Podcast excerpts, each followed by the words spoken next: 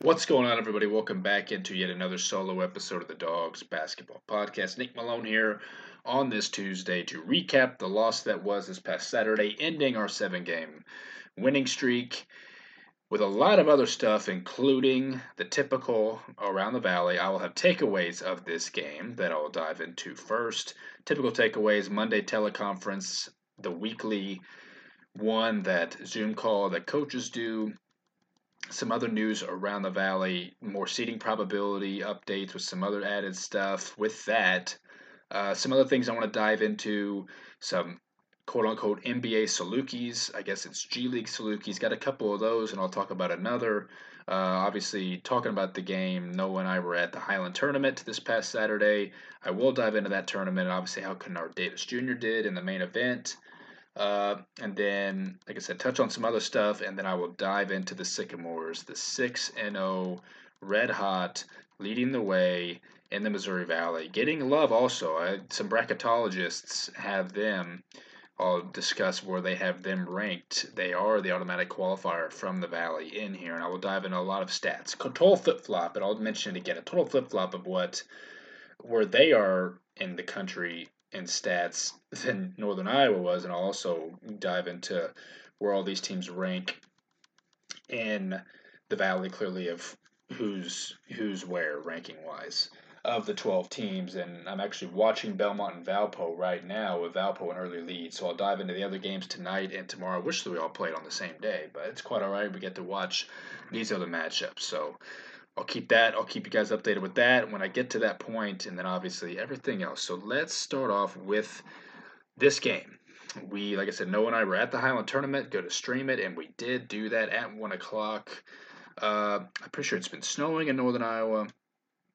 Just a weird trip. I mean, obviously we do not. I don't even think I went over some of the other details of the. Uh, I was kind of I said in a rush and I kind of was near the end whenever I would be previewing Northern Iowa Friday night. So I some things I probably missed out on, but everybody pretty much knows what they're about, obviously.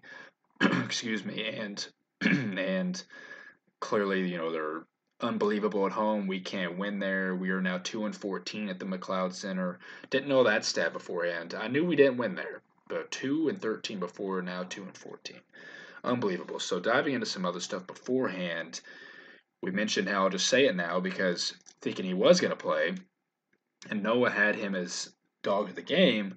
Scotty Ebube did not play in this game, and I, you know, talking about the reasons why was, you know, the matchups, but that's what we always say with Cade is he's seven foot. He doesn't match up with guys six eight that can run the floor. We know both of our guys that I just, the aforementioned guys I just said there, can run the floor and they can affect a game. So why not have them in a game that they would have to prepare against a seven footer and a 6'10, 280 pounder? Like, that could change the game. It could slow the game down in their place. Playing, we could play in the half court, give it to those guys, just find some better action.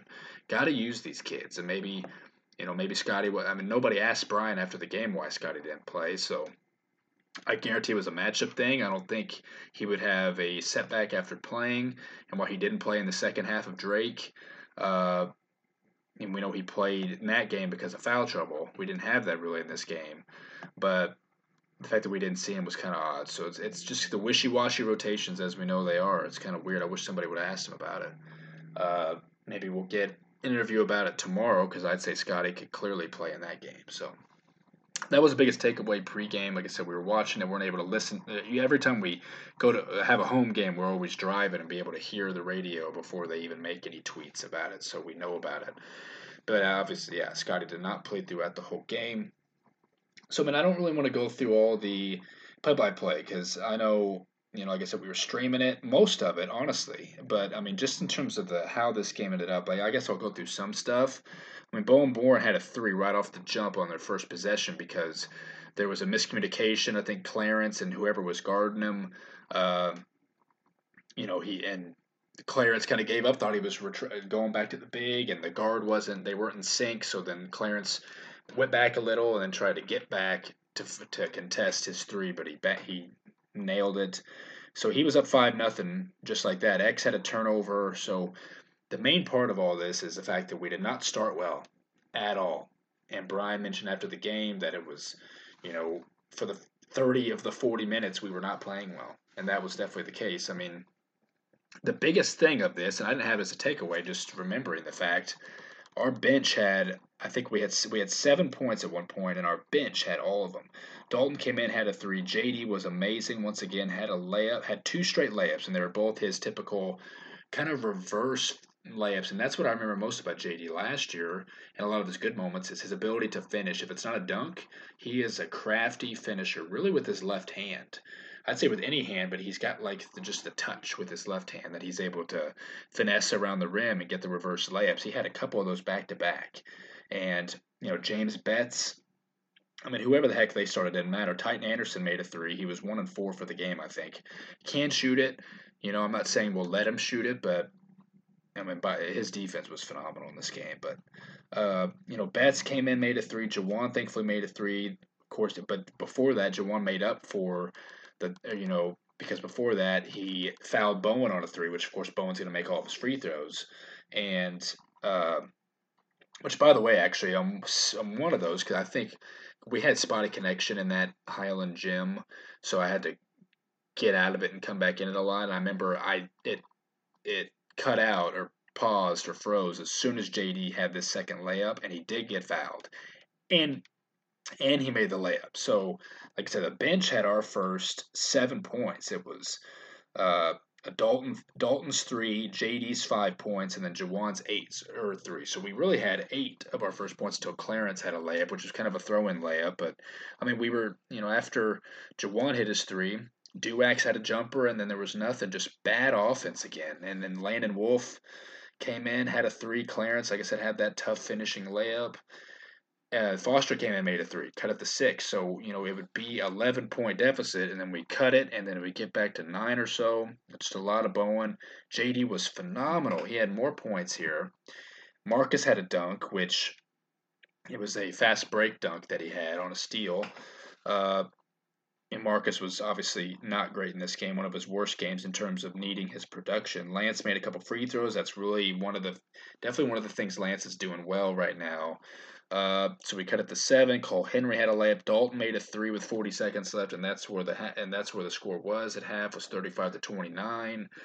Obviously, and just a terrible start. You you dig yourself a hole, and you know at this halftime score, I'm pretty sure that was. Let me go. I don't let me go look. I want to say going back to obviously Murray, which kicked, you know, jump started. Um, so I guess that would be five straight. Evansville, we clearly had the lead. Let me go back to the first Indiana State game. Yeah, we had we were down by 11 at half to Indiana State. At Murray State, down. We were up. Okay, that was the one game. We were up by three at Murray. That's right. I thought it was so many in a row. So, you know, however many of on our win streak, but we were down. Belmont, we were down at half. Drake, we were down at half, and then, uh, and then obviously in this game down at half. So it was just a lot of, uh, just you just can't have it. Like you dig yourself a hole to start the game, which obviously what we've been doing uh, so far this year. So you know, and give UNI credit. They were making shots. They were, I'd say, feeding off the crowd. The crowd, well, I don't think was anything special. I wasn't listening to it, but I, it wasn't like how they were last year with uh, wasn't anything like last year when they were really good, and and they're they're on a roll right now. So they're obviously young. We talked about that, uh, but it didn't matter. And they were playing well, and we were not playing well. Like I said, we're cursed in that place. And there was a record. There was a record that they said, you know, what we were even, what our record was before the McLeod Center came around. There had obviously a place before that, and we were awful in that place too. I think, and two and fourteen now in, in this place. So, uh, like I said, another game trailing at the half, thinking, of course, you know, it's really been the case, but we're able to claw back in games. We were able to do that in the second half. Uh, you know, just often, you know, James Betts had a dunk to start off. X made a three, one of his top of the key deep threes, cut at the seven. I mean, Duax had his own 5 0 run for them. Clarence went one of two from the line. Bowen, who was just beating everybody off the dribble, had a layup.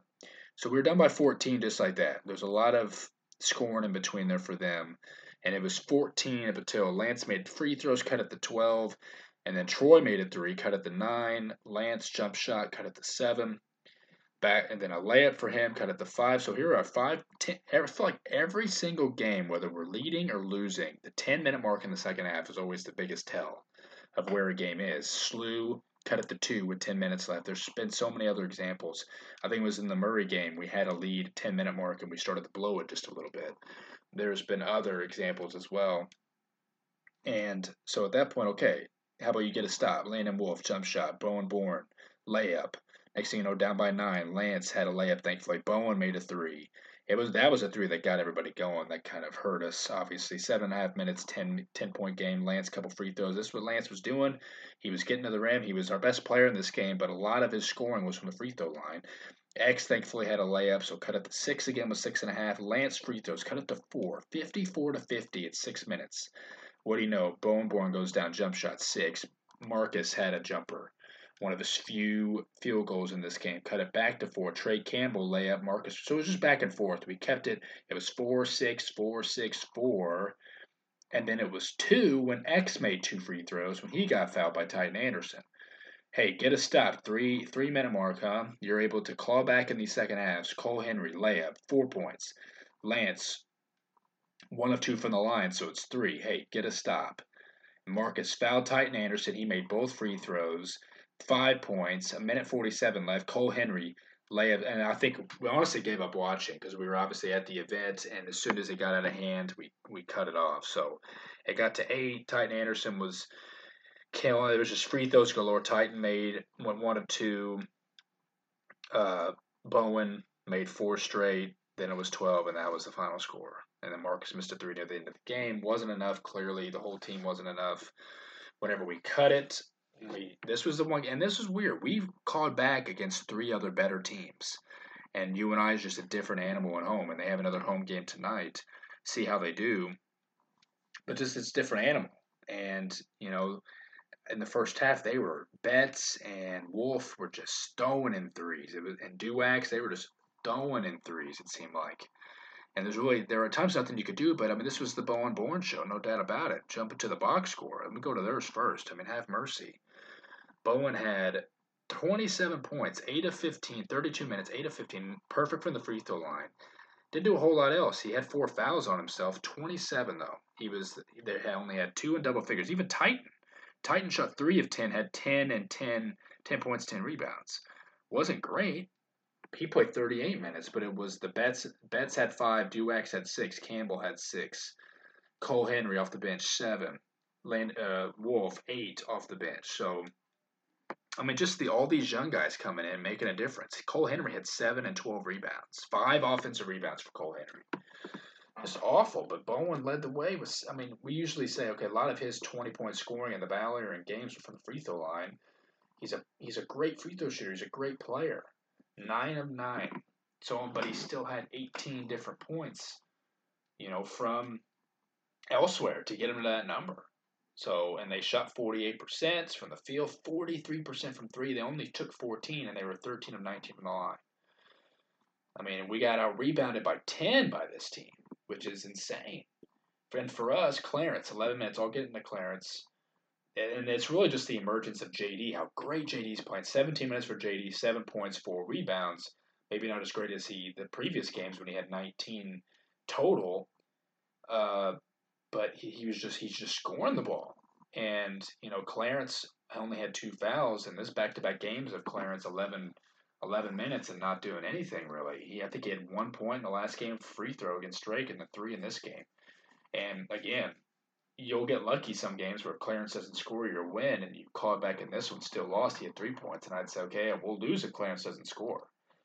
So been kind of a rough patch for Clarence offensively, and you know his his offense is way ahead of his defense right now. That's an understatement, I think, but we've said it before, and I'd still say it's the case that even how he's playing the last two, we need we need him. He's arguably our third best player, so need to do more. I don't think you change anything up with him and JD. You don't bring JD. Me and Noah kind of talked about this, and just because I know they wanted to start a JD from the get go, then now that he's playing really well, they're going to throw him back in there and on our winning streak, it's like why ruin it kind of thing. And Clarence's production could be really good off the bench with Scotty, but uh, I'd say you still roll with what you do. And like I said, now that the winning streak's over, I guess you can change it up. But uh, something to monitor, I think, but I don't think you should mess with it. Still have JD's production off the bench would be nice. So those are those two. Foster, 11 minutes, played out, didn't play in Drake, played in this one clearly, three points with the 1 3, only got two shots off. Let's finish the starting five, though. Trent Brown, one foul, and this is the thing. This is Trent's worst game of the year because he, this was the least amount of minutes besides maybe a game he was in foul trouble. Five minutes for Trent. Can't happen. This was a guard heavy, forward heavy game that he could have been able to play in. If he's only playing five minutes, that's a, that's a thing. You get the other productive guys off the bench, and you don't want Trent off the bench because then I think Brian was asked about it either the last game or this game. I don't remember what he said. Uh, but obviously Trent's leadership and stuff sticks out, and you want to and you want to have that out there. And because he can defend and he can shoot, we've talked about it endlessly. But five minutes, no points. I mean, how many? That's four straight games he hasn't scored, right? I'm pretty sure. Game log. He has not scored. He has not scored in five straight games. He scored nine against Chicago. Okay, he scored a total of 15 against the three bad teams, and then had six against Indiana State, six against SLU, 11 against Evansville, three against Cal Baptist. He scored in every other game before this. Just the last five, he hasn't. He's not really in foul trouble. His minutes 10, 13, 14, 5. Just clearly not good. You need more from him. He did have a three, missed it. He did have a rebound, and assist, and a foul. Just not enough, clearly. Clearly. We need every guy to come in and produce and score. And I know some guys do their part differently, but you need points out of guys. And Trent's only playing five minutes. Might as well not play. Might as well play AJ. We're glad Foster played. He kind of took Trent's place in this game, which thankfully, that's what needs to happen a lot more, honestly. Marcus, 38 minutes. Only got nine shots up, 0 for 4 from three. Had some good looks again. Uh, but Tytan Anderson was all over him. And Marcus, I think, has always struggled against Northern Iowa, and that was one of my short takeaways was just the fact that he wasn't himself. He got doubled a lot, you know, and that's what Brendan talked about. Brendan was on the teleconference for Brian, and he was on in the doghouse. So I'll touch on maybe that near the end, uh, which was weird. I guess Brian just wanted to take, and we've seen other coaches fill in. I just remember, I think it was last Monday, Jacobson had one of his assistants fill in for him, but he had something to do. I'm sure Brian obviously maybe has had something happen that he just had to deal with that he couldn't do it. Um, but it's just you know it's just strange, and with uh, Marcus and Tytan Anderson shutting him down at six six, and he's every bit of him. Tytan Anderson's stud and he's every bit of a lockdown kind of guy. Like I said, Marcus has kind of struggled against UNI in his career, so he got doubled, missed some easy shots again. Brian touched on that, missed some easy shots, and honestly, I noticed it more and more. Marcus got a haircut, and I honestly, it just reminds me.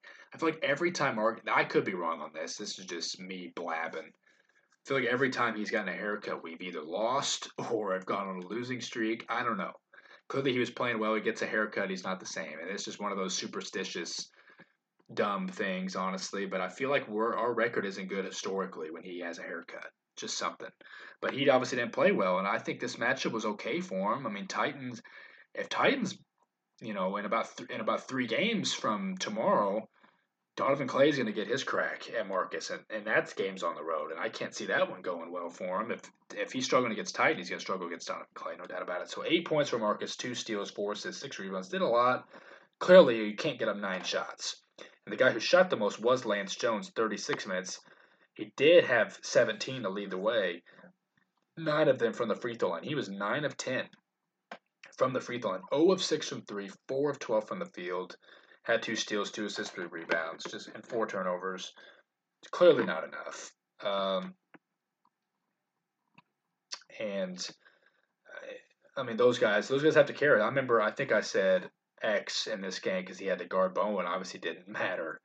Uh, X was good at times. 24 minutes, only got up four shots. Perfect from the free throw line. They cut it to two at one point in the game. No assists though. He's really not doing that. He is rebounding. He had two, had four turnovers himself and seven points. So our, our starting lineup did awful. Here's our bench. Troy hit that three. JD seven. Foster the three. Dalton six. Those two threes. And then Jawan only had three. So just not a whole lot of production. You only scored 57 points, but your defense was not good in this game. We mentioned their pack line defense gave us fits. You know, we've talked about that in the past. And but they're so young, you got to take advantage of this game. And I want to say the team they're playing tonight could take advantage of that. Missouri State took advantage of them at their place, and we know UNI's won five of six. But this is a game with how hot you were, and you wanted to stay near the top of the standings. You needed, you know, to come out on top and just play better in certain moments and not let them get to you, and you need to defend them better. But it was the, just the Bowen Born show. So team stats, we shot 42%. I mean, awful. They shot 48, shot 25 from three, awful. They shot 43, as I mentioned earlier. We were 15 of 20 from the line, though, which was good. 75%. They were 13 of 19, 68%. Like I said, they out rebounded us by 10. They had 10 offensive rebounds. And I want to say the stats. I took them away now. I'm not sure about it. They are they don't rebound. Like the team I'm watching right now, who's up 11 right now, Belmont, they don't rebound, but they're offensively efficient. UNI is kind of not great at a lot of things. And I, I think, I don't even remember what they were good at, but rebounding, I don't think was, you know, one of those. It's just crazy. 10 offensive boards. That clearly was the advantage to make it 10 because we only got our, out rebounded and defensive rebounds. Both had nine assists. We had nine steals in this game. They had eight, so they almost matched us, and that's a lot. 17 steals in a game is a lot.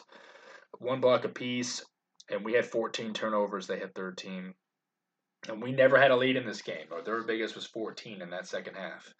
So, and we never had a lead. We were one and a half point favorites, of course, 126, didn't touch it. Uh, which I say didn't touch it. What was this? This was 123, so I guess it got it got pretty close, I suppose, unless my math's really wrong. 126, sorry. So, uh, timeout. Let me do this math real fast. Hang on. It actually got right on it, huh? 120. The over under was 126. The number hit 126. Incredible. I didn't think it was close just because it was low scoring, but holy gosh. So a lot of people maybe got whatever they took on that, it got exactly that's the definition of a push. So that's funny. But this is an awful game. I mean, you can't come out flat like this in their building. I mean, everyone's been talking about how bad it was. And we get a quick quote from Brian in here. He said, he said, quote, give credit to Northern Iowa. They played better than us today, no doubt about it. We didn't play our best basketball, and we can't take an extended amount of time off and expect to come back and win. End quote. I think that's all he had. I mean, or he said here, quote, there wasn't much momentum apart from a six to eight minute gap there. I just don't think we played very well and give credit to Northern Iowa, end quote. So that was about our slow start in the first and second half. So you dig yourself a hole, and we thought we were a good road team this year. We'll definitely find out if we are tomorrow. But this was just a game where you you had advantages clearly, and you were red hot, and a lot of that had to do with Marcus just not getting enough shots up. He played scared, his typical scared, and he was leading the Player of the Year race. But I'd say not after this, and the way I mean, UNI four and two in conference, tied with. I'll get to it, tied with a lot of other teams. Bowen Born should be leading the way, twenty seven against one of the best defensive teams. So, so we'll see. So, some other take. I mean, some other takeaways of this. Uh, Lance, I mentioned Lance's free throw shooting is getting much better. I wanted to look at the number of that, the number, his number now from the free throw line. I wonder what it is. Uh, he is shooting now 75.5%, which his he's only he's 40 of 53. That's clearly really good. So he's improved his free throw shooting.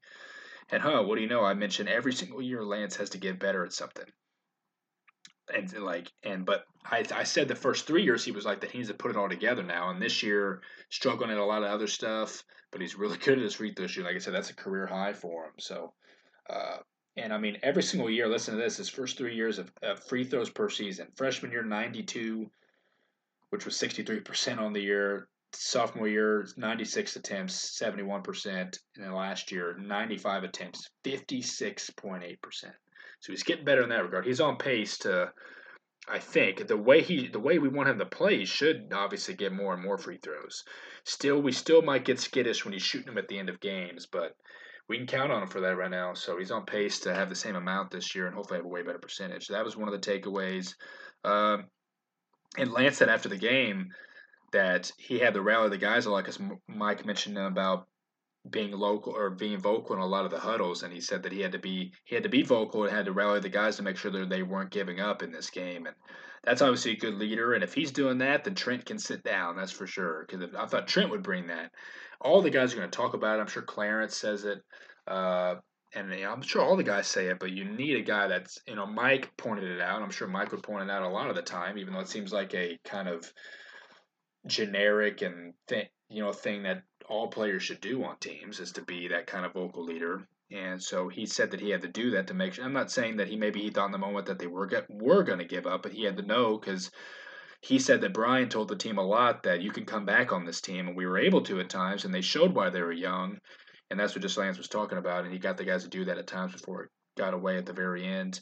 Uh, one thing UNI was doing on offense is they they got at the top of the key ish, and just having guys roll off screens, you know, fake handoffs and rolling off screens at I say the top of the key, like maybe the top of the free throw line of a big just in Betts or Cole Henry just standing there, and then they were able to get some easy looks back door, and Bowen was able to just get right on right around the screen if he did get the handoff and just take it to the rim or a floater or something.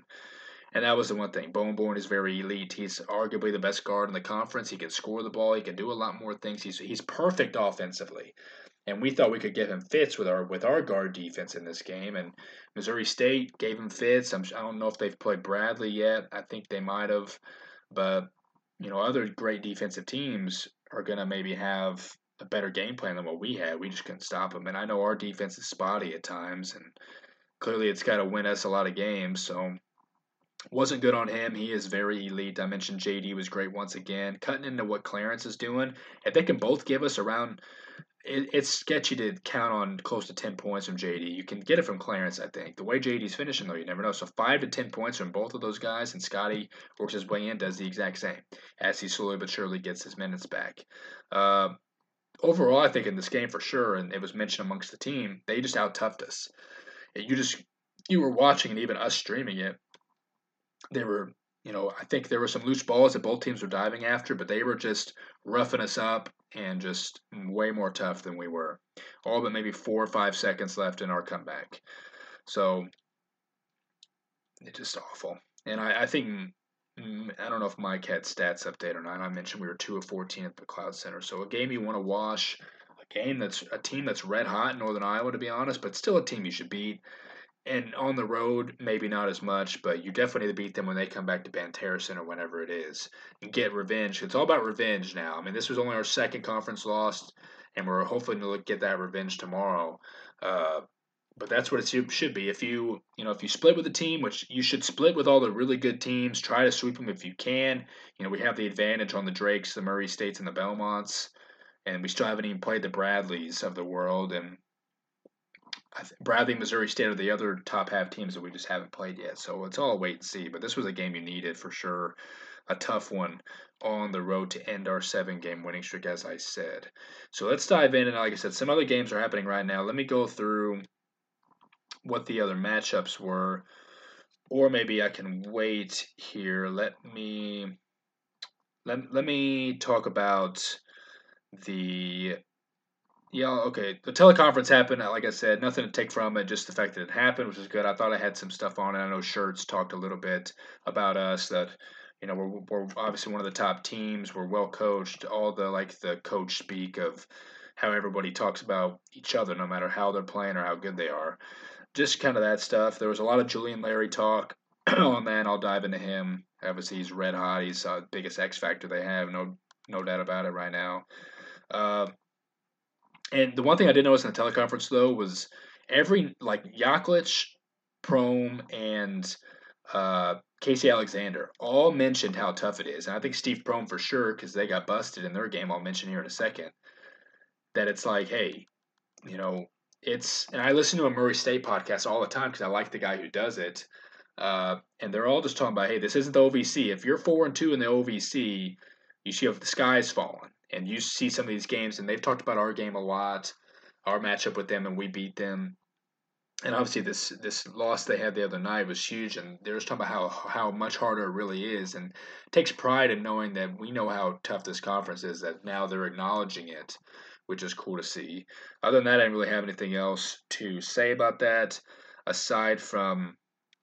Let me talk about this now. There was and been a lot of talk amongst a lot of people about uh, and I think this is one thing in the teleconference that David Ragland uh, discussed was Evansville landing a four star recruit recently. I want to say, I want to try and find it.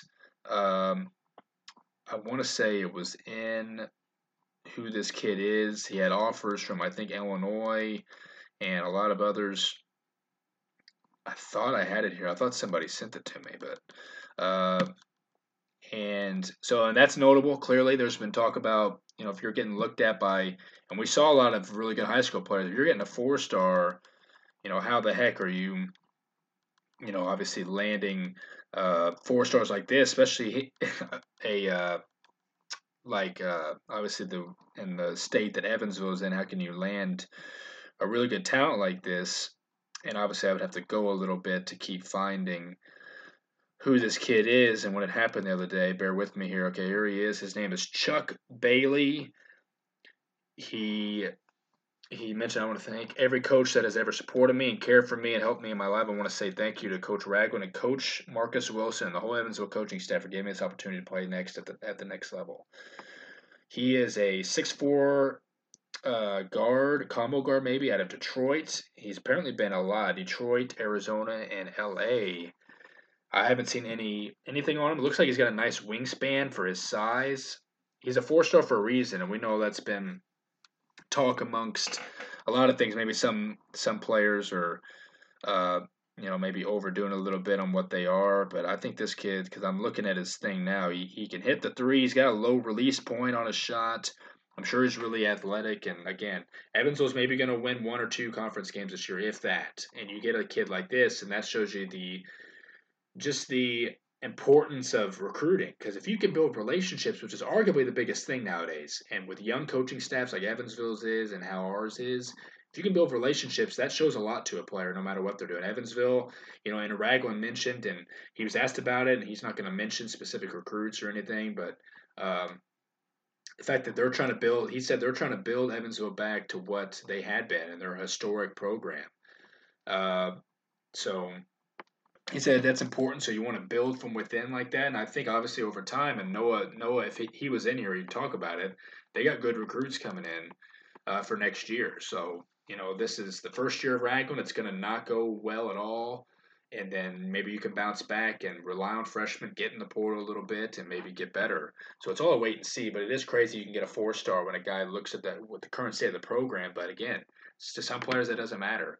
It matters about if I can come in and contribute and have have relationships with the staff, and that is very very important. So that's notable. Clearly, it's been a talk amongst a lot of people. Uh, adding to the talented uh, other class around you know 2023 inside the valley. Uh, and then okay, so let's let's dive into the. Let me talk about the games previously, and then I'll get into the games before tonight's games here. So the games previously there was let's see here on Saturday. So obviously we lost. Indiana State on the road beat UIC by 20. Handled them pretty well to get to their undefeated record. Illinois State won at Evansville. I think in a semi-close game. Ragland talked about how that game kind of got away from them a little bit, but they played well. Bradley killed Valpo on CBS Sports Network. I'm not sure why Valpo always gets on that channel. Beat them by 22 at Carver Arena uh, Belmont with a really nice win at home against Missouri State, who Missouri State had been rolling previously as well. Donovan Clay had 20 in that game, Chance Moore 12. Cade Tyson had 20 to lead the way for them, though. A lot of uh, double digit scoring, and Belmont started five, so a 13 point win for Belmont, which is huge. Then this one, thought it was going to be a little better than this, the way Drake was playing, the way the other team had been playing as well. Drake demolishes Murray State by 18 points it was really think the first half. They apparently outscored it by 15 in the first half, and they only outscored Murray by three in the second. So they touched it up a little bit, but it was obviously too little, too late. Jacobi Wood had 20. He's been playing really well for them, and Wilkins led them again with 17 points. So Drake got back in the win column. So let's segue now to the standings before tonight's games. Indiana State remains at 6 and 0 listen to this. Us, Belmont, Bradley, Missouri State, Murray State, and Northern Iowa are all four and two. That's six teams at four and two in the league. all two games behind, and then you got the Drake. like I said, back in the win column, three and three. Illinois State's the only two and four team. UIC's the only one and five team, and then you got the zero and sixes of Valpo and Evansville. Obviously, Illinois State's now got a two game, so they could obviously lose to us and still be looking pretty good, still leading the way for us. And I wanted to touch on some things before I get into the probabilities check of I mean, the home and road splits. I mean, you look at it. I mean, I'll read. Let me read off all the teams. Let me just read off the records, not telling who it is. I'll I'll I'll, I'll do some that are more notable. Us, Indiana State, are seven and one at home. Belmont six and one. Bradley nine and zero. Oh. Nine and zero oh at Carver Arena. Missouri State five and two. Murray five and one. Obviously the loss against us. UNI, weirdly, like I said, we're just cursed at that place. They are five and four at McLeod Center. Drake 8 and 0 at home. Illinois State, tough place to play, 4 and 4. UIC's 5 and 3. Valpo's 5 and 3. We know that's a tough place to play. Evansville 2 and 4 at home. Listen to the road game, the road records. Indiana State, and I'll, and I'll dive into them. Maybe, you know, they've had some easy games along the way. I'll mention some of their best wins clearly. Uh, they're 4 and 2 on the road. We're 4 and 3. Belmont's 3 and 4. Bradley 2 and 3 like I said, okay, so listen to all those one records. 9 and 0 at home for Bradley, 2 and 3 on the road. Missouri State 5 and 2, 2 and 4 on the road.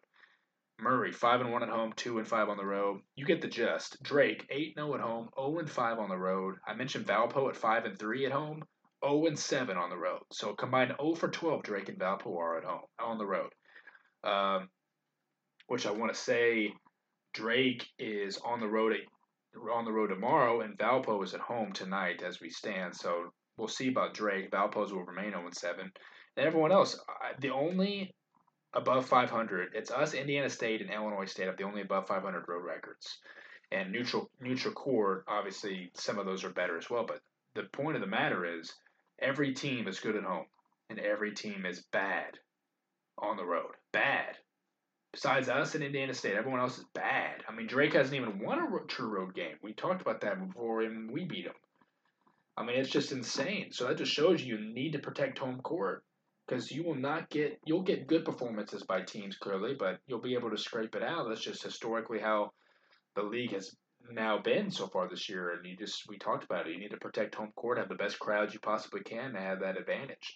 I wanted to touch on that because that's obviously huge. So so now let's touch on Matt Hackman. He had the seeding probabilities now through six conference games, what it looks like.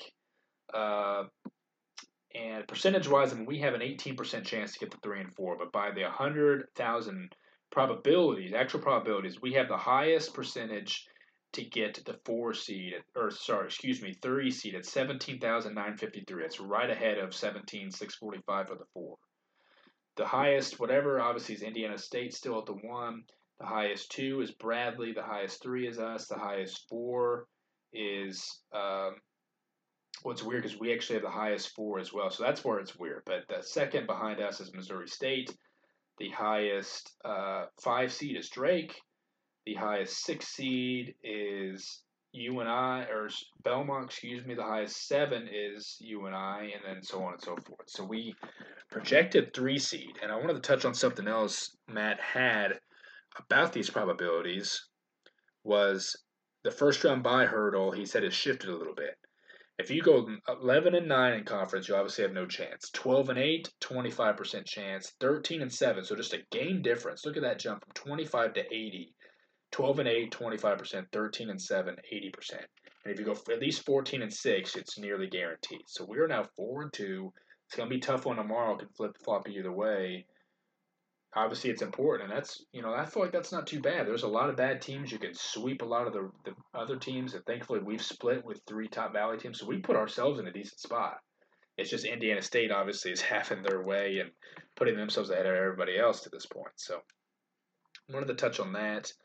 Uh, so now let me get to this is everything within conference. So now let me get to let me talk about obviously through this many games the stats between conference teams and who's leading and what, who's doing what. I'll touch on some more from Indiana State what they are in the country. Team offense though, they are first. about 80 points a game. Guess who's ninth on this list? Us at 66.59. Team defense, we are second behind Bradley, Missouri State, and Drake are the top four. That's the thing with Indiana State. They're ninth in team defense. They allow about 69, whatever. So, so I'll dive in more to that. I mean, but Indiana State leads a lot of offensive stats in conference. Bradley and rebounding margin, that's not surprising. We are eighth. Uh, the best free throw shooting team, and I've seen that all around the nation. Uh, the nation nation stats is Illinois State's the best free throw shooting team at almost eighty percent, at .798 percent. Uh, Indiana State leads in assists. Illinois State leads in turnovers per game with about fourteen point seven six. We are third on that list. Uh, turnover margin, Belmont, obviously they have almost three, or they have about, excuse me, like three less turnovers than their opponent. Uh, Indiana State leads assist to turnover ratio and a lot of other stuff. That's some other things, and I really just wanted to pick out Indiana State because that's that's our next opponent. There's some other people, and that's on the website. If people want to check that out about some of the rankings. I mean, we're around the middle of the pack. We are last in team offensive rebounds and about total, and obviously per game. Uh, other than that, I mean, we are. Uh, you know, in the middle that we're tops in a lot of defensive stuff. I mean, even in steals, even clearly we're third. Other than that, we're not going to be very high. And a lot of things high in turnovers, high on defense, high on steals. Other than that, we're lowly in a lot of other offensive categories, block and even blocks and a lot of stuff. So, touched on some of that. Uh, now, I mean, I mentioned some uh, some other things. Uh, Rocco Miller had, and he loves us apparently. In his new top 60 non power conference teams, he has us in the third tier still at 14th. And he has Indiana State at 18th. And maybe I'll get into the reason why he has them like that. And I'll dive into that, obviously, when I get to them about maybe the reason why. Uh, Drake, he's still high on Drake clearly, and they're still obviously really good. Had been struggling 12 in the second tier. Uh, Bradley 25th, uh, SIUE 33rd, Belmont 36, Murray State 47, uh, and that's all the MVC teams in his. So, like I said, he's still high on us, and we are. We jumped back in the mid-major top 25, even with our loss the other night. I think we were low 20s before this. Now we're back down to 24th in the mid-major top 25 of the College Insider, whatever. So there's that, and now I want to get to an exciting little thing. I forgot to mention it because, like I said, I was kind of in a hurry on the previous pod. Is NBA Salukis. I made a tweet about Cash. He had like 11 points and shot really well from three and in general in previous games. And G League ball has actually started kicking off, tipping off, I guess you could say, and has been doing really well. And I'll start with Cash. He's on the Windy City Bulls. They are two and three on the year, but I want to jump into obviously how he's doing. We know he was still on there. Didn't think he was on there at times, and then we saw him on our feed. Had to follow the Windy City Bulls. They play almost every other night. So, so far in five games, Cash has averaged about 21 minutes, uh, 12 points, which is really good. He's got almost a steal a game, barely only averages a turnover, one assist, two rebounds. Not we know he doesn't do a whole lot of other things. He's 25% from the free throw line. I guess not a whole lot of attempts there. Shooting 40% from three though, and 41 from the field. So we know he's a great free th- three point shooter, and that's helping his percentage. So he's playing well, and the fact that he's in the G League, he's literally and a lot of injury. We know the Bulls are struggling in the NBA. There are you know a lot of injuries, and you know there are a lot of injuries and a, a tanking away from Cash Coupette making NBA debut if he keeps it up at seven points and three rebounds a game. So, I mean, that obviously that's not. I mean, it's great. It says it says SIU on here, undrafted clearly, and has all of his everything. That's just awesome to see. Advanced stats of the G League, and we know it's a great opportunity for his home his hometown. Great opportunity for cash. Like I said, they've been playing constantly, so we'll be retweeting uh, when there's parts of him, or even tweets that the team account makes if he has a dunk or has a play or something. We'll retweet it. and We'll talk about it. Everything. We'll have like a new update now on our G League Salukis, and I mentioned him, and another one that and I had it, and I guess I got to go back here. Another one that I wasn't really sure, and actually I say it because they I they had just played each other. Let me go back to G League stats and like the home page. They had just played each other. Obviously, they wouldn't know one another. Uh, if I can find the team stats, I don't know why these are always so uh, frustratingly that I gotta look through all this. So let's go. Let's go to the teams. That's just it's just a mess here. Let me go back to the main screen where all the games happen. Let me refresh it. I just talked about Cash and what they had been doing on the Nets G League team, which is the they apparently don't play tonight. They are the Long Island Nets. Guess who's on this roster? None other than a guy we've been talking about who's going to make. I, I kind of mentioned on the last one about Noah and I around you know March Madness time. We're going to maybe make a round of 32 bracket of best Salukis, make a first, second, third team. You know, post 2000 of best SIU players on those teams, and who fits the teams better. And general, we talk about guys we could need right now. Two of them I'll mention here. The first one, though, Kavion Pippen. We remember, you know, Coach Clancy mentioned, you know, a month or so ago about the G League draft and guys that were going to potentially be drafted. And we did see Cash did, did not see Kavion did. And I guess he just still ended up on a team. And he is on the New Jersey net or on the uh, Long Island Nets with a lot of other players that we're familiar with. And Kavion, though, obviously amazing to see. We knew he was playing overseas. It's good to see him back in the States. And so far for him, he's averaging eight points, six rebounds, two assists. Awesome. He's played in eight games so far.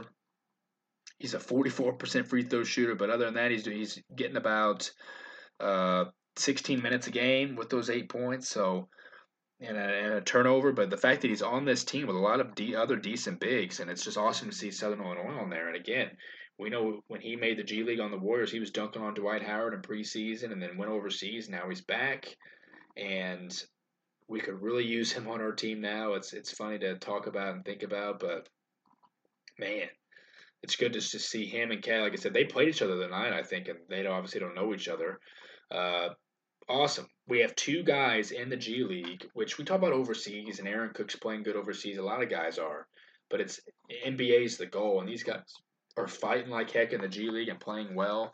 Like I said, they're just one phone call away. So I had to touch on Kavion in here, and I had I mentioned the third one is Armand. We know he got drafted by the Salt Lake City or the Jazz G League in Salt Lake City, and his profile picture, and he's been tweeting a little bit recently, and his profile picture is still him in his uniform, but I didn't see him on the roster, so that's unfortunate. We know he's good. We know he can play, obviously, in the G League, and hopefully over time we can find that. Maybe we could see him on there at some point. So, uh, like I said, that'll be a that'll be a every podcast thing of updating how all these guys are doing. Kavion and Cash to this point and their status every other game. Like I said, they play every other night, like the NBA teams do, but they're only uh, maybe 10 games in, so it's good. A lot of season for those guys. So now I want to touch on where we were this weekend. Like I said, streaming the game while we're at the Highland tournament. Going to see Kennard where we usually go every year. Hadn't gone the previous two due to COVID reasons for the tournament, but it's the best turn one of the best tournaments in the country. A lot of important players go here, and that's what it was. We got there before an eleven o'clock game to watch a lot of good players, a lot of good teams uh, play, and honestly, there were a lot. And there was actually one player that we talked about, and I don't think I had previously mentioned it at all on the uh, preview, but there's a player going to Indiana State that we got to look out for. His name is Cameron Manyawu, six eight senior on on Staley.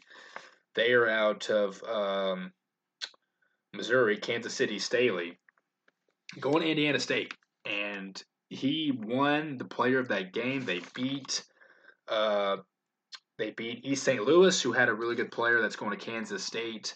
Uh, outplayed him and outplayed a lot of people. He has Caden Fish on his team, which, as we know, we recruited. He's going to Iowa State, and then they had Kyan Evans. So that triplet on that team, and we know Kyan Evans is going to Colorado State. Uh, so and they played really well and busted East St. Louis. Honestly, they were just head and shoulders better so that was a team, but that player going to Indiana State's a problem. You add Robbie with this kid. This kid was running the floor, doing the dirty work. He was talented. signing autographs out of the game uh, or after the game for with kids. So he's a talent, and that he'll be a problem next year in the Valley. And that we mentioned how they do have a player going there, but he was really really good. You know, we saw a bunch of other good players. I mentioned some players that we were in on. I mean, Cole Serta was one of the first games that we saw. I think I saw recently he's taking a unofficial visit to Wisconsin here soon. We know, you know, Loyola, us, uh, Indiana State, Drake, Bradley, a lot of uh, listed on here, all of these Valley teams. But we know Brad Underwood went to see him the night before, you know, Friday night. Went to go see Cole play before he played the next day. So Cole is going to be end up being out of our reach, and he he had a good game. His team lost, but he played well. Uh, obviously, he's still got a couple years left, which is kind of crazy. Over time, he can maybe grow into a a Big Ten level player. Uh, obviously, we got to watch uh, Illinois signee and a North Carolina signee, both juniors playing for St. Rita out of Illinois. Uh, James Brown going to UNC and Morez Johnson going to Illinois. They're both in the same team, and they lost in their game. And they lost to Chaminade, who I thought was going to get blown out. And Chaminade is so well coached and found a way. They had a lot of good players.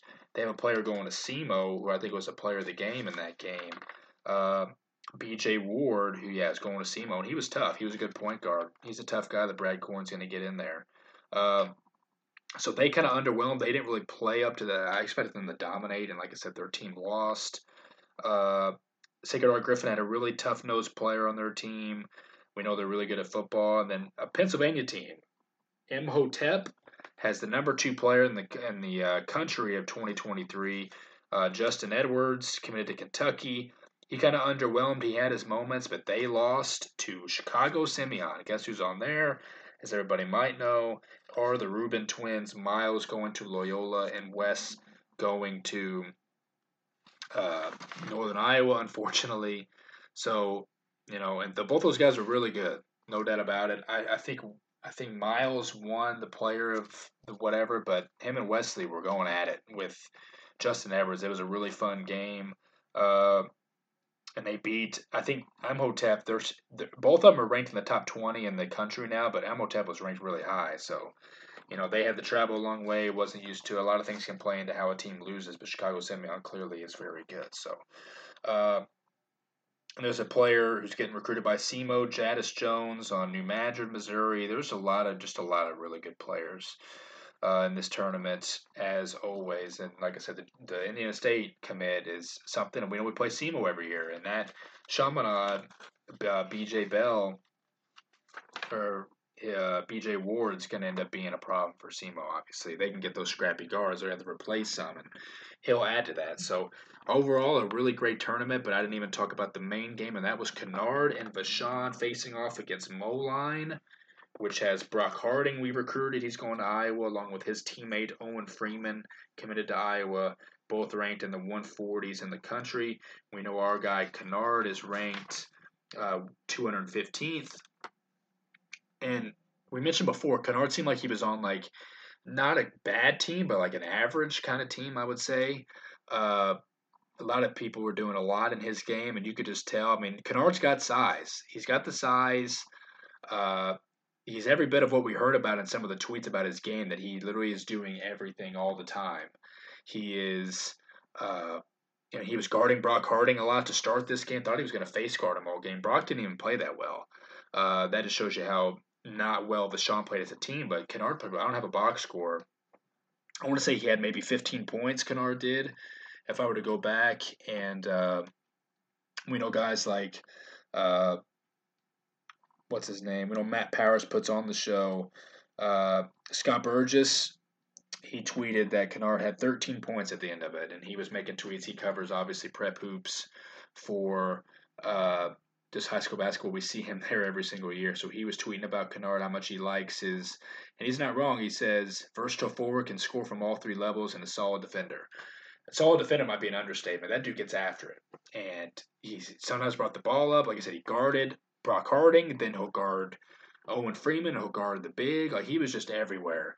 He was on the floor. He was working hard. You tell he can have that Saluki in him of working hard, and he's just a big body that can get to the rim when he wants. He can pull up from the mid range. I'd say the three is the only thing he'll have to really work on. but it's not even that bad. He, I think he he made one of like three maybe on the day or on the night. I'd say this was an underwhelming. It's great that he was the main event. It got us excited all night. Uh, but there are obviously better matchups. No one ever talking about we could have made the matchups for uh, the matchups for uh, these games. It could have been a lot better. Uh, so, but Moline was a good team. But Kennard was doing it all. Like I said, he was making his free throws. He was getting in the mid range, getting to the rim. He didn't have any dunks or anything, but then he did have.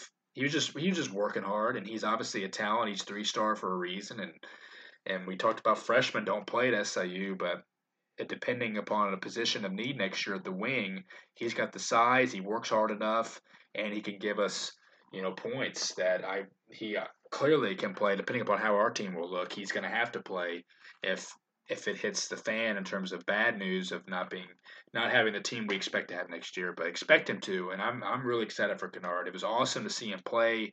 Perfect that he was at this tournament that we love to go to, and he was the main event. Like I said, on an underwhelming team, not a bad team, obviously, tough matchup, but Kennard played really well. And if his team won, he would have got the player of the game. They all get these, you know, these specific balls of MVP balls and stuff. So awesome to see him play.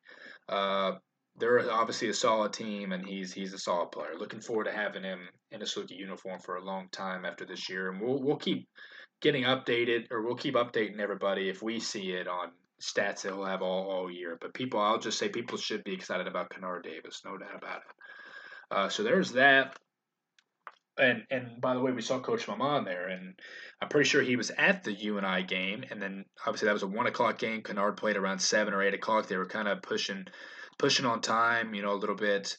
Uh, but we saw Coach Maman didn't get a, didn't get to talk to him, but we saw him. He was talking to a lot of other people and sat during the Simeon game, and he was there the final couple games or the the last two games before that. So we know Maman has ties. He was the one that DMing us about Kennard. So obviously he's got he's Kennard's guy. We didn't we left before the end of the game was over, uh, but we didn't see like them dap each other up or anything. Uh, but obviously it's good to see J- Jamal or Coach Maman there. And because he's obviously a big reason why Kennard's here, I'm sure. So he does a J- Javon does a great job, phenomenal job in recruiting, getting this kid in, and it was cool to see him there. So there was that. So I'll talk about the games that are tonight before I dive into the Sycamores here near the end. Uh, there's actually one going on right now, obviously, and some just tipped off. I want to say so. Like I said, games tonight, games tomorrow. Uh, like I said, the one I'm watching right now, Belmont, at the 17 minute mark in the second half, Belmont is up 11, 47 36 at Valpo. Uh, Drake down five early, 15 50 mark in the first half to UIC on the road. Mentioned Drake's not a good road or not a good road team. We'll see if that if UIC beats them, that'd be incredible. Only a five point deficit so far, and then Murray and uh, I just tipped off two to two to early in that one. And then tomorrow's game, along with ours, Missouri State at Illinois State, two and a half point favorites for Missouri State on the road. Expect them to win. Uh, and then Bradley is a 20 point favorite against Evansville at Carver Arena. I'd say that's not too crazy. They are amazing there, and Evansville is not good. I'd say that'll push 20. I'll say the minus 20, and I'll say Bradley destroys them. Hopefully, Evansville can give them a little bit of a fight, obviously, and we need some other losses here to kind of divide up the six teams that are four and two. So, like I said, UIC can be a be a part of that and maybe I mean UNI and Murray, those are two four and two teams playing. Maybe Valpo, if they come back here, get the win on Belmont. Who knows?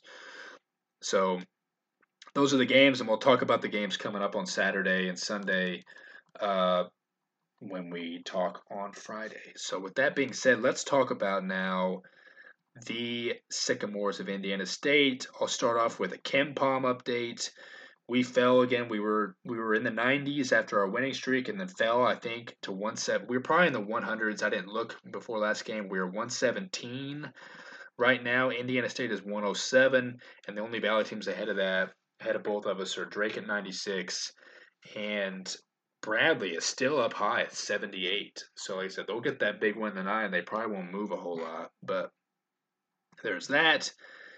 And then so the Sycamores in the second matchup, looking for revenge. It's crazy how you know two teams that maybe expect to be in the top three or four all year, hopefully, are already getting their two games out of the way now. We know last year it came down to UNI and Loyola for it. It just worked out perfectly. They did that for a reason. It's like that just shows you how many people Indiana State has surprised so far this year, being six and zero, oh and you know being the team that they are. To now we were picked third and they were picked seventh. So it's like yeah, three versus seven. Who cares? Let's get their games out of the way early. And I guess that's how they're looking at it. So I'll run down. We talked about to the point whenever we last played Indiana State what what they had been doing since then. After they beat us by three at our place, they did lose to USI right after that on that Sunday in overtime. We talked about it amongst ourselves. I uh, we I think we did mention obviously, uh, you know, at that time we were talking about the other games and the other teams that were playing, and that's a great uh, obviously sign for us. We lost by 18 to them. They only lost by three, so it's not as bad. But just the fact that it shows you our win, our loss wasn't as fluky because USI is just a really good home team. I actually think they lost there recently. SIUE beat them, I think, at their place, so that's huge. And then Indiana State dropped two in a row. Then they lost to Duquesne by six. I think they had they were down big, came back, had a lead, and then blew it, lost by six. They had a three-game losing streak they lost to Northern Illinois by 10 points on December 22nd at home.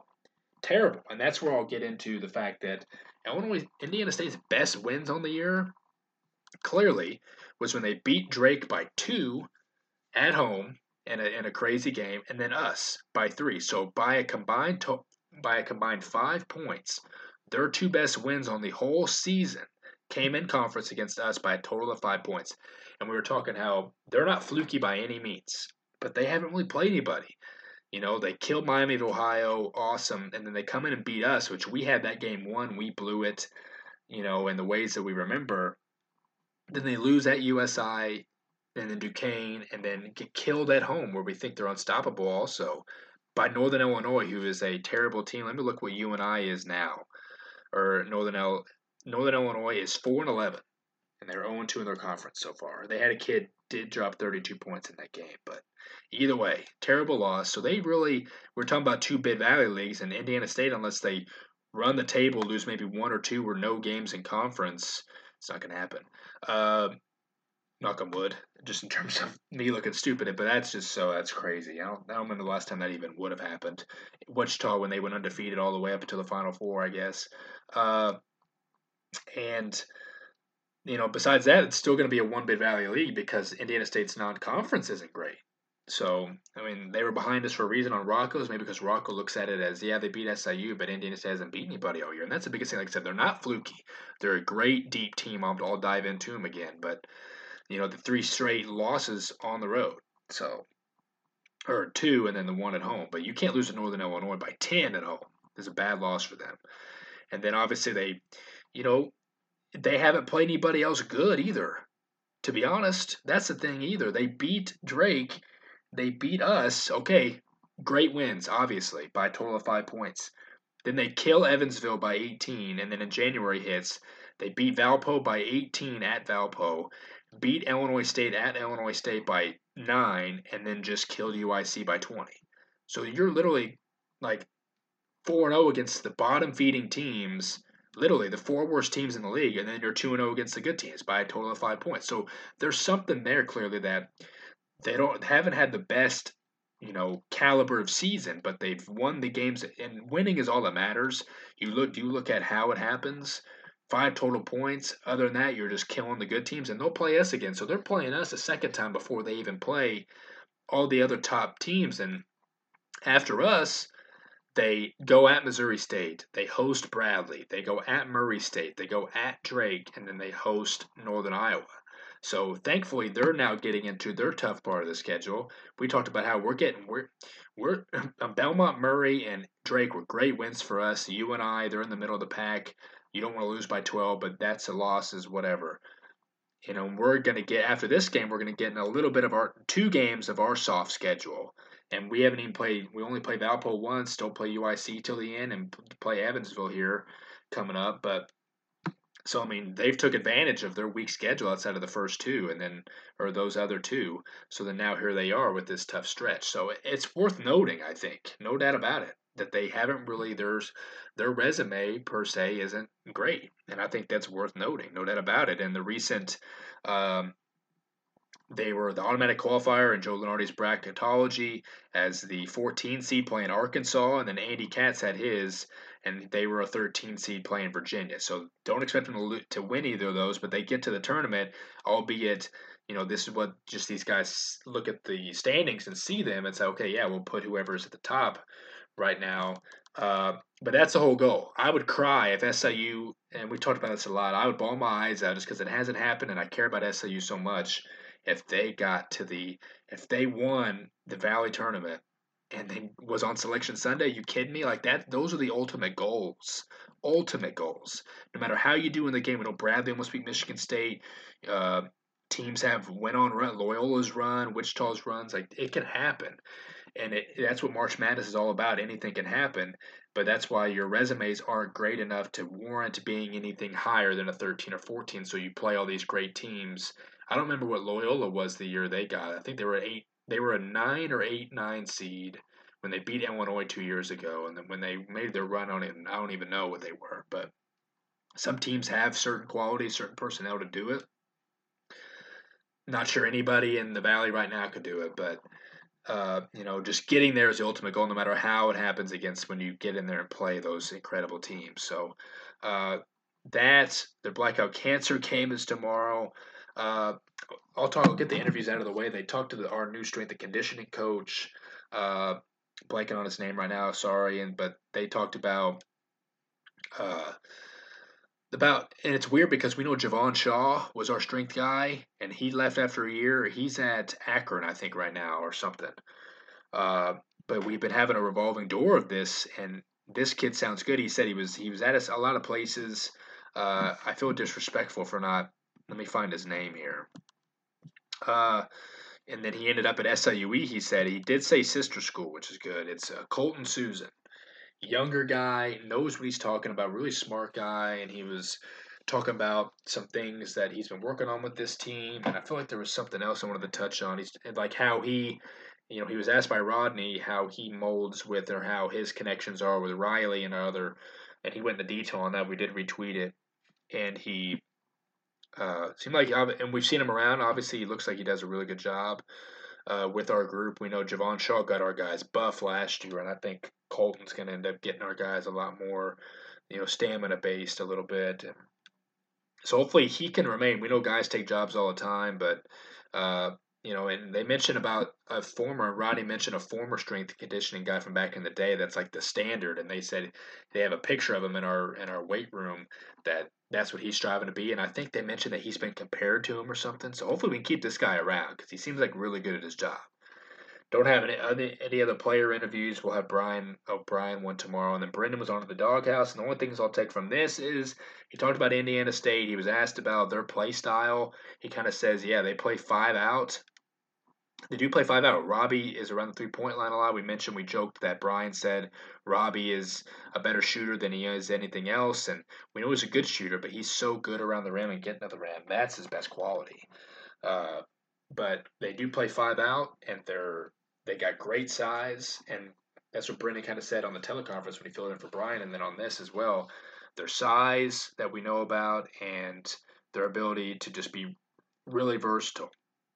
And that kind of play style that Josh has brought, he says, you know, it does seem like teams are going to have to mold into that as time goes on you know, and even all every player on your team's going to have to be able to shoot a little bit and just be that kind of player. And they joked because about Cade a little bit that they don't want to. The guys on the in the doghouse said they don't want to. They joked about they don't want to see Cade bringing up the ball, and Brendan joked about yeah, like won't, but he did say Cade will expand to a three point shot, which we thought he could shoot a little bit, I guess, just from the mid range. But uh, obviously, him saying that Cade will be better from the three point line and work on that more as time goes on is a good sign. So, those are the biggest things from Brendan's in the doghouse. We did retweet it. So, let's talk more about the Sycamores. I mentioned all the other games they've had up to this point beating bad teams, but two good teams. Uh, like I said, it is their blackout. I think they're having two blackout cancer nights, the next two, but it starts with tomorrow night. Uh, Julian Larry was player of the week. Incredible. I actually want to go to that and uh, look at what his stats are. I kind of mentioned it. Like the stats now, what he what they would be wouldn't do it any justice of what he had been doing. I'll read what he's been doing over the last week and literally being just an enormous. He's he was 12 of 14 from the field and three for three from three.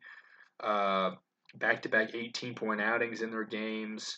I mean, he's just been incredible. And he's been the point guard, and Josh kind of touched on the teleconference, and Brendan touched on it.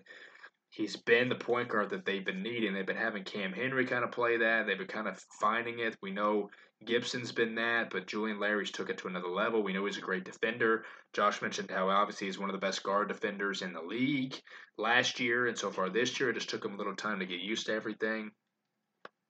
So we are, I'll get to it, I guess, at the end about the spread and everything. Clearly, we're looking for our next win against them. Let me talk about some things from the uh, app here.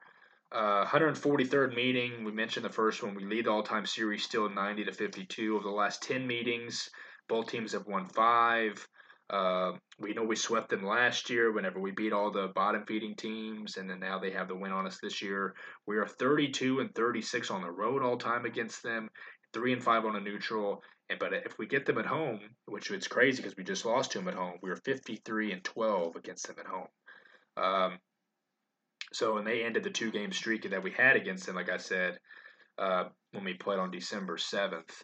And we rallied back and should have won that game. I think there was a lot of coaching differences that Josh had over Brian at the end of that game. And uh, and the one thing, the biggest mention, I think Brendan touched on again, is and because they asked him about it on in the doghouse, that we're bigger than we were then. You know, we didn't have Scotty who could play in this game. We didn't have JD. It was literally Clarence and Troy against Robbie. So I think that is true. I just wish we had this game at home in that regard because I feel like since we're on the road, it won't matter as much, to be honest.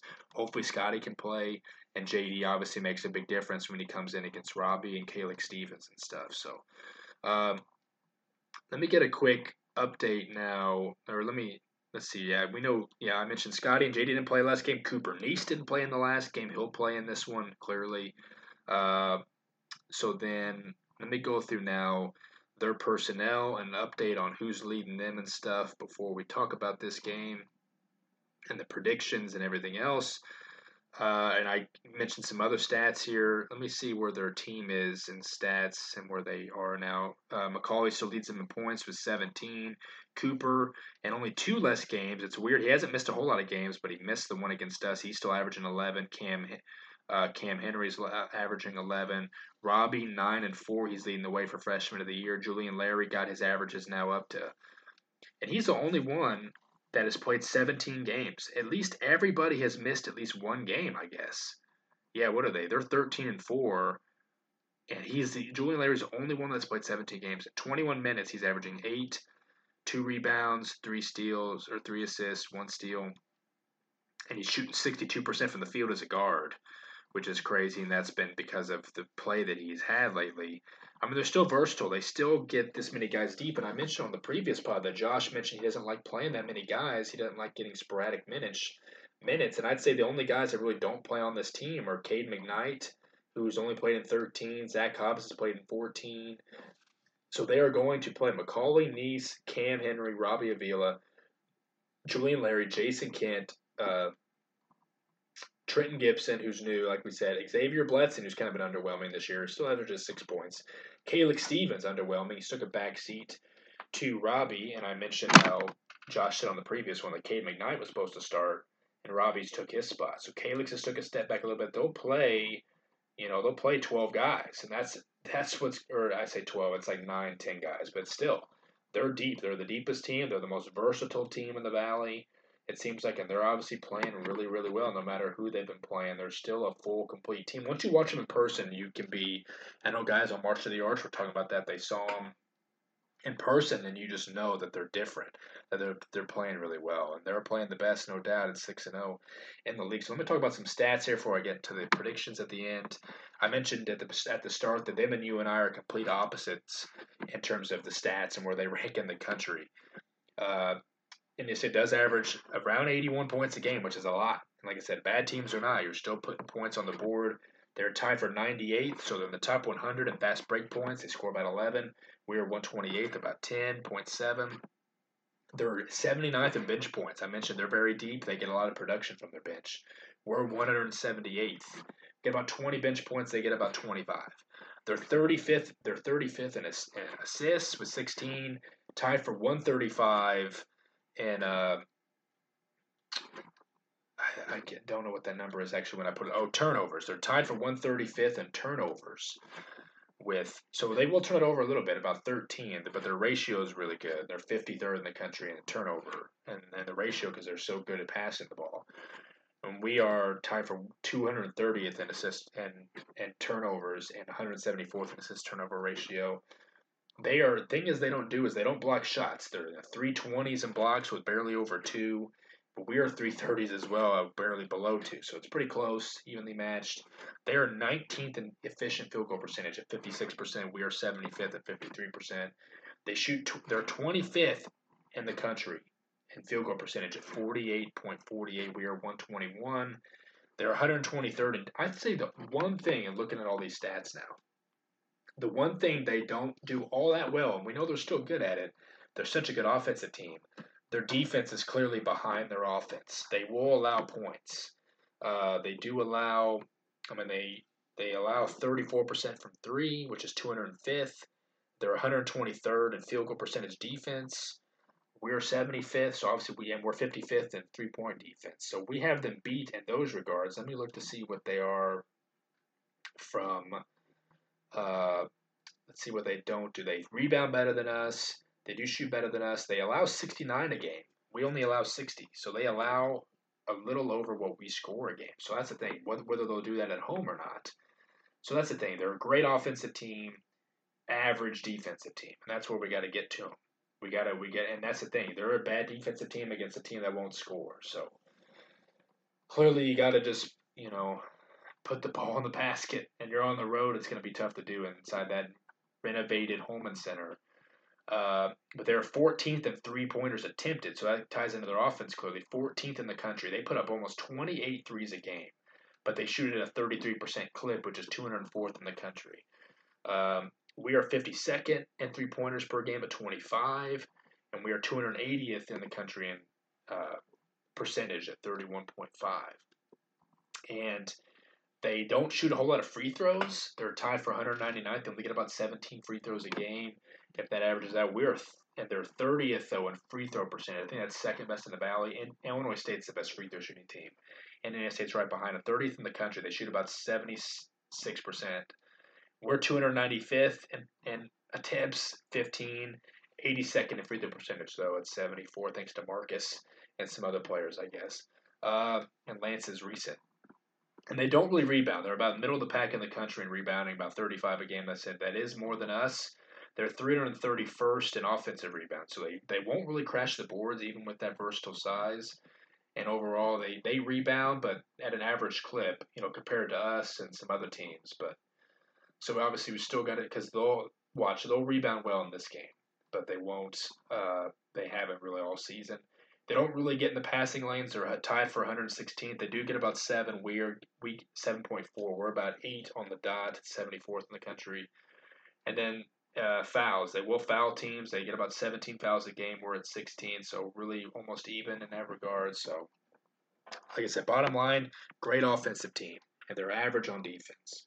Uh, so that being said, it is a we are four and a half point underdogs tomorrow, a 68.5 percent for Indiana State in the matchup predictor, uh, and 133 and a half over under. Noah did text me his uh, dog of the game was Marcus. If he said we want to win this one, and I'd have to agree clearly. They're going to put up points. We need to score, and guess who has to lead us in scoring? It's got to be Marcus. Julian Larry gets. And let me go back what Marcus did in our loss against them previously. Um, I don't really recall because obviously we scored 71. So, like I said, they'll let us put up points. 71 is a lot for us, and I guess in general, their starting five gave us fits last game, and they didn't have Cooper Neese, and their their bench didn't do a whole. Stevens, McKnight, Hobbs, and Julian didn't do anything that game. Julian's will be better. Julian will guard Marcus. Marcus did have 16, so played pretty well. X had 13. Foster had 11.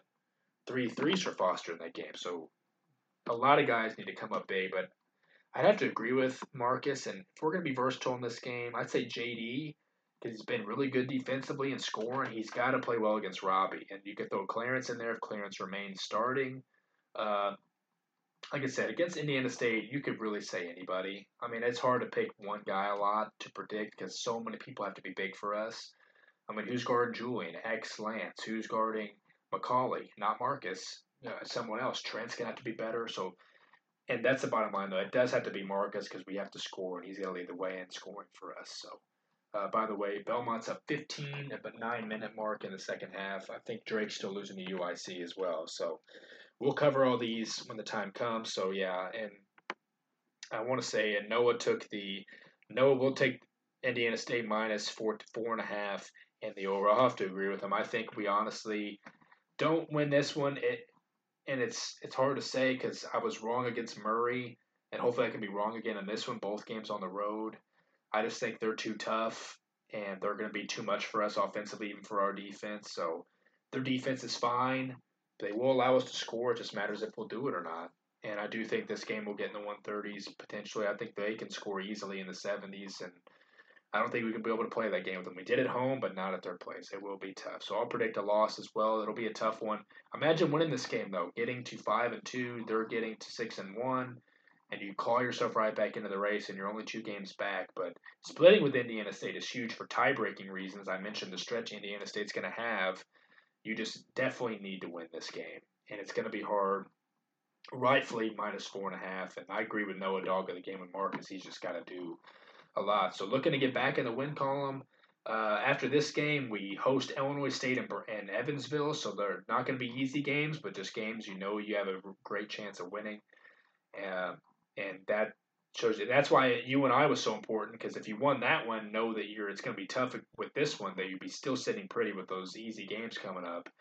After after tonight though, I think our next road game's at Missouri State, which is tough. So that's why you can get the win tomorrow, win the next two, and then have the flip the flip of the coin at Missouri State like it always is for us as well. So it'll be tough. It'll be a fun watch tomorrow. Hopefully, we can get the job done to get back in the win column and stay near the top of the standings and get our much needed revenge on the Sycamores that we need when we blew it against them. Hopefully, and we'll see if they can prove in sweeping us. They have a really good chance at it. That they start playing the good teams here, and we'll see what they're made of. But they are definitely no fluke. They are really good. Like we'll find that out tomorrow. They will score points. So. Again, we'll talk to you guys on Friday when we recap this game. Keep in touch with our tweets tomorrow throughout the game before when we recap on Friday and then preview Illinois State. Looking forward to it. Maybe we'll have both of us. If not, oh well. Let's look back to get a win column tomorrow. Six o'clock game because it is seven Eastern. So six o'clock for us. ESPN Plus. Stay tuned, everybody, for like I said, half games tonight, half games tomorrow. Looking forward to it. Hopefully we can get the win. So until next time, as always, this was Nick Malone. Go Dogs.